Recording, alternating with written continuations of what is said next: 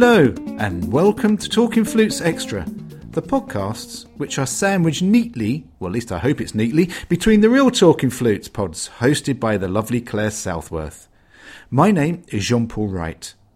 Today, I'm going to be talking with an old friend of mine, Professor of Flute at the Royal Irish Academy of Music in Dublin, Bill Dowdall. But before I do so,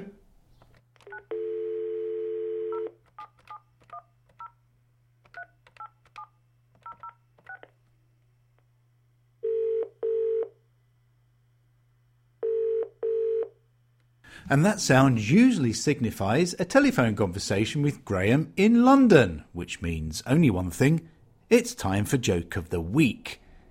But instead of me ringing Graham, Graham has joined us in the studio here in sunny Kent, the Garden of England. Good morning, Graham. Hello. Do you have a joke for me? Yeah, I do. What do you call a Frenchman wearing sandals? Do you know, Graham? I don't know. What do you call a Frenchman wearing sandals? That's easy. Philippe Philop. Philippe Philop. Do you know that's one of the clean ones that you come out with? Yeah, I know. Right, Graham, look forward to speaking to you in the next Talking Flutes Extra podcast. Yeah, and I like talking to you and all the fluty tooties as well. Catch you laters. Thanks, Graham. And today on Talking Flutes Extra, I'm joined live on FaceTime by a good friend of mine, Bill Dowdall. Now, for those of you who don't know Bill, Dublin born and still there, Bill is one of Ireland's leading musicians, combining an extremely busy career as a soloist, chamber musician, and teacher. Okay so far? Absolutely, yes. He's professor of flute at the Royal Irish Academy of Music in Dublin and continues to travel the world performing and bringing the joy of Ireland and flute playing to audiences via recitals, radio, and TV performances. Bill, hiya. Hi, hi, John Paul. How are you doing? Well, do you know, I was just about to say, I'm looking at you as, as I speak and just say, you don't age, do you? You'd want to see the bottom half. Yes, I, I, I, take I take plenty of preservatives every evening, you know, the form of good red wine or something. You know. Very sensibly, of course, only one glass. You know, yeah, right. Not the Guinness. Do you prefer the um the grape? Oh, oh, Guinness when I'm out. Oh yes, I never drink Guinness at home. You have to have a, a, a well pulled pint of Guinness in a good establishment. Is that down to embarrassment? Why? Well, what? not want to stand in, in a Dublin pub with a, a glass of wine. You'd rather have the manly Guinness. Oh, oh yeah. I wouldn't drink wine in a pub. Jesus, that's ponsified. as, as we say, a big dirty pint of Guinness in front of you. you know? Yeah, but Guinness just tastes so different over in Dublin, doesn't it? It does. It's the only place to have it. oh, so oh, let's talk. flute- Let's talk flute- flutes, Bill, because we can go off piece really easily. I know that. Of course. Right? How and when did it all start? This flute playing malarkey. Uh, completely accidentally. I had no real musical background as a kid here in Dublin. Yet when I was 13, myself and my mother emigrated to the United States, and she went over a year ahead of me to New York, but decided that New York wasn't a great place to bring up her kids. So she moved on to Cleveland, where of course they had a, had and have a great orchestra, and at that time it was under George Szell. But she didn't know anything about music. She moved to Cleveland because most of my grandmother's family and people from the town townland in Mayo had 90% of them moved over to Cleveland. So this is why we picked Cleveland. So when I was enro- enrolling in the high school, they said, you know, well, you can you can have any one of these extracurricular activities, which I didn't know what that meant at all. And I looked at the queue for American football players and says, no way, I'm joining that. These fellas are huge. I saw cross country and there was no one in that queue. And then I saw a queue for bands. And I said, ah, I'll try that. So I joined the queue and the man said, you want to be in the band? Yeah, sure, why not? So it was an all boys school. So they said, look, you know, we have trouble with lads taking up the flute. You if you take up the flute, you can have one free for four years. So, you know, thinking it's a girl's instrument. So I took up the flute and uh, went on from there. So after a year, actually, the flute was terrible. I nearly gave up because um, my first six weeks I made no sound. No, nothing. I mean, nothing. There was not even a whistle. There was nothing coming out. And one day, the band director, who was a saint of a man, said, "Would you like to take up percussion?" I said, "No, I want to be a flute player." So he arranged for lessons with one of the uh, the members of the senior band. So we came along to the lesson. This lad was a, about 17 or 18 year old, very good player. Still no no sound, you know. So he grabbed the flute and blew it himself. No sound. the whole head joint cork assembly was missing. that was it. And whatever way I'd been playing for six weeks of trying to make a sound was like doing whistle tones, like mad. Once the head joint assembly was put in, I made a great sound. It took off from there, so I nearly gave up after that. So within three years, then I was accepted. I think it was a charity case, but I was accepted into the Cleveland Institute of Music to study with the great flute player Mo Sharp. Oh wow! So that's and then from then on back to Ireland into the principal flute of the RTÉ Concert Orchestra and then principal flute of the National Symphony Orchestra. So it's been a completely accidental and lucky career. So, taking that speedy journey through your career, who's been the greatest influences? Flute playing wise? Uh, any wise, really. Music. Well, I'd have to think my my my teacher Mo Sharp. Yeah, was a great influence, both as a person and a player and as a teacher, an incredibly humble man, and in this world of big egos, he was uh, it was really refreshing to study with him. Another great influence there was my high school band director, who was a wonderful musician. Would start off thirty kids from scratch on ten different instruments. I, I don't know how he did it, he, you know, but he, he, was amazing. And then, of course, musically would have been George Szell. We we were incredibly lucky to be allowed into every uh, on a, 20 of us allowed into a rehearsal of the Cleveland Orchestra every Wednesday afternoon. So I was always first there on Monday morning, putting my name down. So there were major influences on, on my musical life. And you've gone on, and you've got so, there's so many recordings that you've made. And as I mentioned earlier, before we started this interview, this morning I've been listening to one of your CDs entitled Irish Melodies on the Celestial Harmonies label. Mm. And one piece in particular is uh, I keep on playing just because of the way you play it. And I've, I've written some notes down because people can't see you. Bill will say he's getting embarrassed now, but um, yes. now it's Danny Boy, and it's arranged by John Buckley. Right. Now, there's I've heard this piece played mm. so many times, and a lot of flute players tend to play it very loud, very rich, very big at the bottom. But this mm. uh, this recording that you're playing, you play it with such purity and delicacy of sound. It's very, very gentle. Is, is was it the arrangement mm. or just how you felt it? Well, I mean, not to not to use too many rude, rude words, but I mean, I, I mean, the way Jimmy Galway plays it is, is wonderful. Uh, but so many other people tend to tear the arse off yeah. it, and it's meant to be. It's meant to be more of a mournful song anyway, and it's not a vehicle for the flute. It's a vehicle for music itself. But on that particular recording, uh, it's one of the, my, I would say, my delights. My daughters are all playing on it as well in Dublin String Quartet. So that's actually, you know, and they, they taught me how to play. So come on, Dad, be a bit gentle. No, they didn't really. No, but I, I feel it more gently anyway. And I think we did that in one take. Wow. I don't think there was any any editing whatsoever. But I feel it as a gentle song. It's a, it's a very, it's quite a mournful song anyway. And it's you know if you if you if you approach music as music is the important thing, the instrument is secondary. And do you find that it's very I know it's a weird thing to say, but it's very much an Irish piece. In other words, if you are Irish, you get it, or do you think it's it's hard to look in on that type of song and really give it life? I think music is universal. I don't think I think everyone can look into that sort of music and appreciate it very much.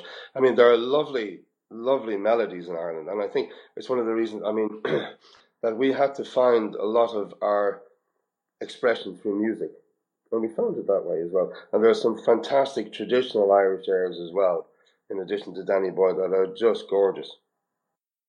I mean, some things like you might might find on there as well on Coolin, and there are a couple of other unaccompanied pieces. The Snowy Breasted Pearl, they're absolutely gorgeous pieces as well. Yeah, they are, and it's what I'm finding is it's a it's a very varied uh, CD with very various different types of, as you say, melodies. Some that you want to move your foot to, and some, as you say, is yeah. very mournful. But John Buckley is a great, great composer and arranger. In fact, he wrote one thing specifically for that. I think it's it's some it's called the na Gaeilge polka. Yes, he wrote that specific. It's not an Irish. He wrote that from scratch, and it's really good fun to play. Oh, but it's a brilliant, brilliant. I really enjoy it, and you play a multitude of different flutes on it. It's not just playing one type of flute. You're playing No. flutes from different metals. You play an old Louis Lot. You play an Ava, Ava, Eva Kingma product uh, instrument, and it's just a really, really nice CD, and it can be found um, on, uh, as I said, by from Celestial Harmonies, and but they can get they can get it from there, all the links from your website, can't they, Bill? I'm sure they can when I update my website, which, is, which is on my list to do. But yes, and you can get it on, on Amazon or iTunes or whatever. And as I said, uh, uh, my uh, daughter's played in the quartet as well. It was a really enjoyable couple of sessions.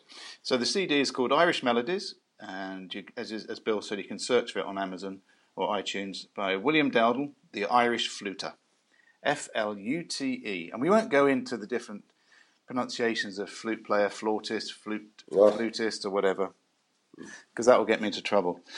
Right, right. Let's let's go off on one, Bill. If you were stuck on an island somewhere, mm-hmm. Probably near New Zealand, because I know you love it over there. What would be Yeah. one piece of music or tutor book that you'd want to have with you?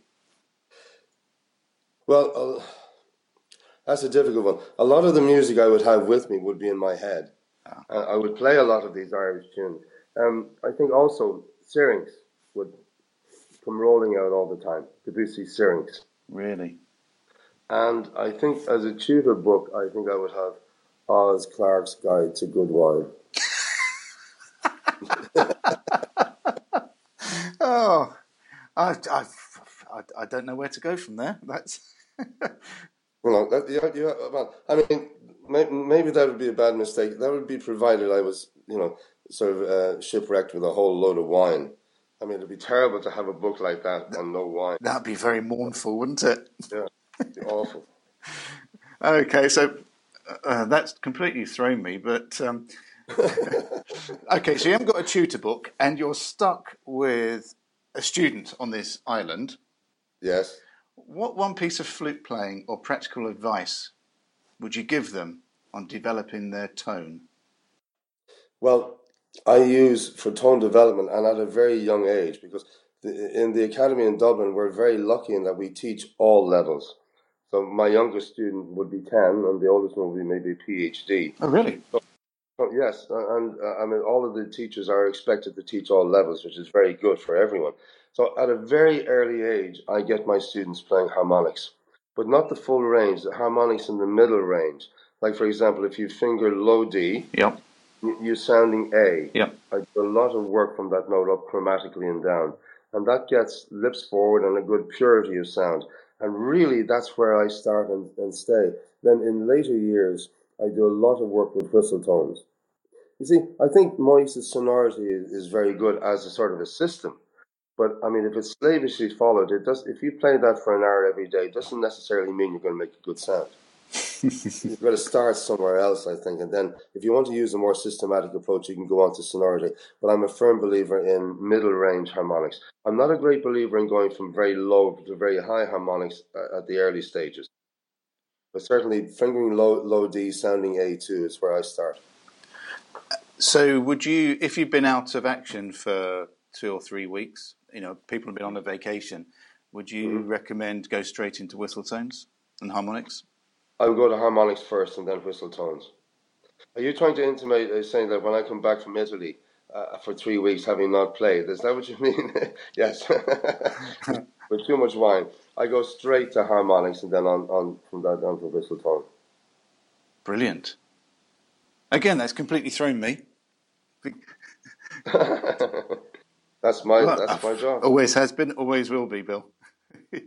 so let's return back to the joy of flute playing and the big flute festival being held in Dublin from the 31st of August Yes. to 2nd of September this year. What's this event all about Mm-hmm. and how can flute players become involved? Well, the website is the uh, bigflutefestival.com. This came about as an idea between myself and Glenn Houston. Now, Glenn, Glenn uh, has put on two very successful big flute festivals in Belfast, gathering between 400 and 700 people per event.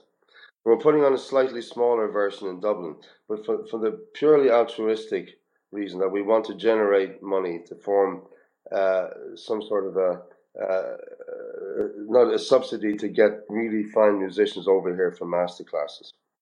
And I mean, people, we have people like uh, William Bennett, Michael Cox, uh, Adam Walker, uh, Josh Batty, and some great Irish fellas as well. Uh, um, Brian Dunning, who's a great mad jazz flute player, and Tom Doorley, who's an incredible mm. Irish traditional flute player.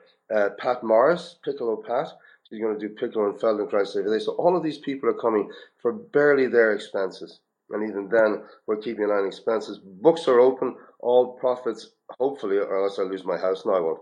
Uh, all all profits will be ploughed straight back into generating uh, master classes again.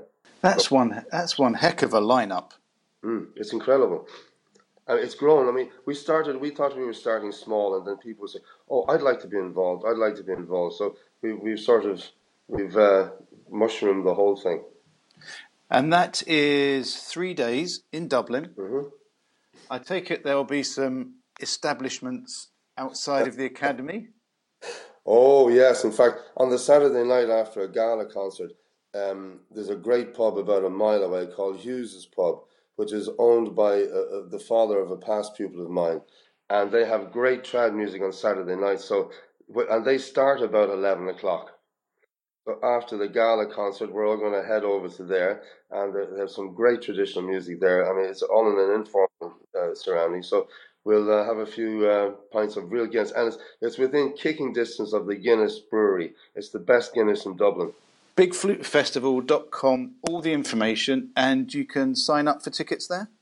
Absolutely, I really recommend pre-registration because we are we are going to be limited to a certain amount of numbers because of the size of the academy. It's, we're in beautiful surroundings there, but I would certainly advise people very very soon to register well, I'm going to keep on plugging this because having been to the Academy myself and Dublin a few times, I adore the place. And I also adore the after flute sessions, mostly in the hostelries. Good. Well, we've made sure that I, have made sure that I don't have to start too early the very next morning. Someone else is going to take a warm up class and everything else. Uh, I'm going to be flying that night. So, Bill, before I disappear, I would I would like to just to, to touch on a few areas of the English and Irish language, and a few words in particular that we regard as being quite rude, but apparently are not. So the first word, which we we hear a lot on our TV, Mrs. Brown's Boys, for example, yes. is the word feck. Right. And I have always thought that that is somebody swearing. Hmm. Is it? Not quite. It's, in fact, feck is a lot different from the F word, which is quite rude, and we don't use it. We use it, use it a lot over here. But feck comes from the Irish feach, to look. And also, was, there was a betting game where, where you, you tossed the uh, the coins in the air, and that was called a feck as well. So the whole notion of feck off is the bet.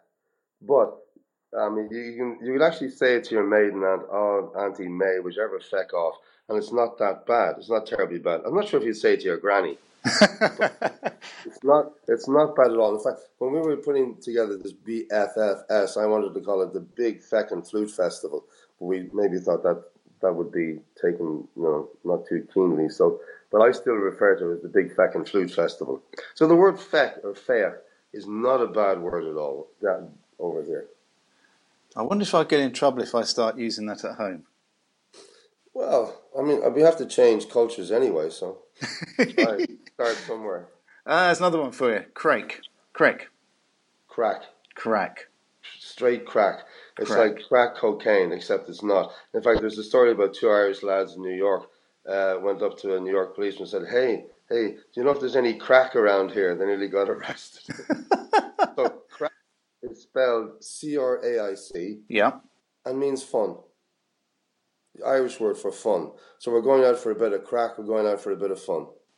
It's as simple as that. As simple as that. Nothing to do with cocaine. These two, two lads were nearly arrested. It was very funny. You imagine walking up to a big New York cop and, hey, where can we get some crack?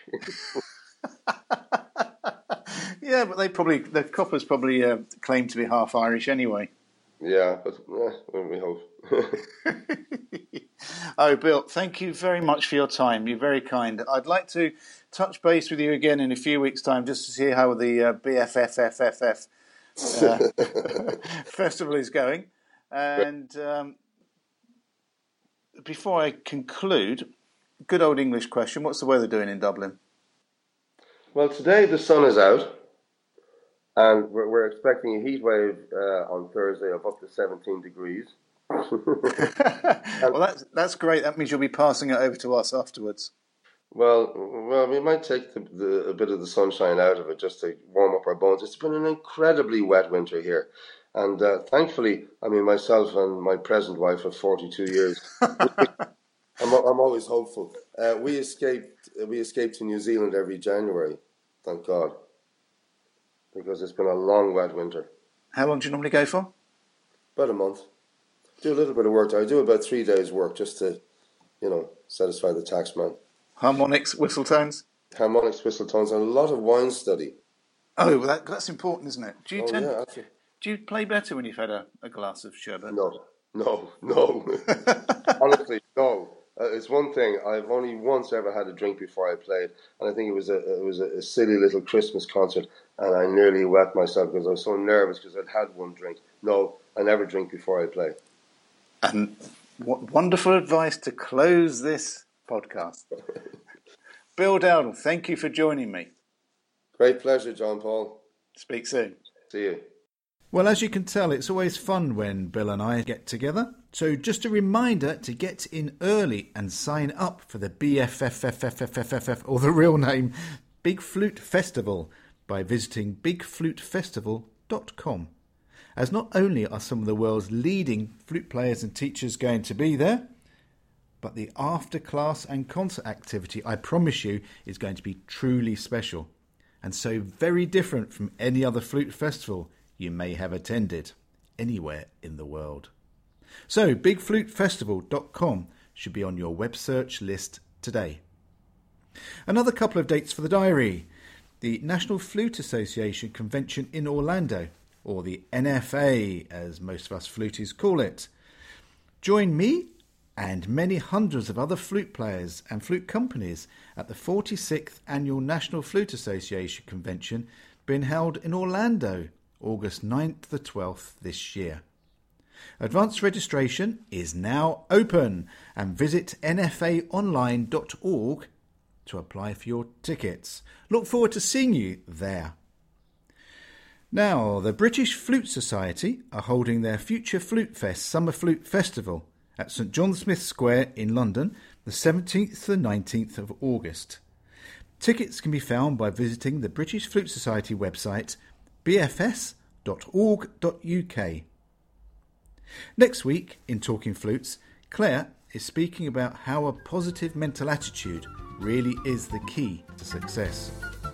So until next time, thanks for joining me today, and I look forward to speaking to you again soon. Goodbye.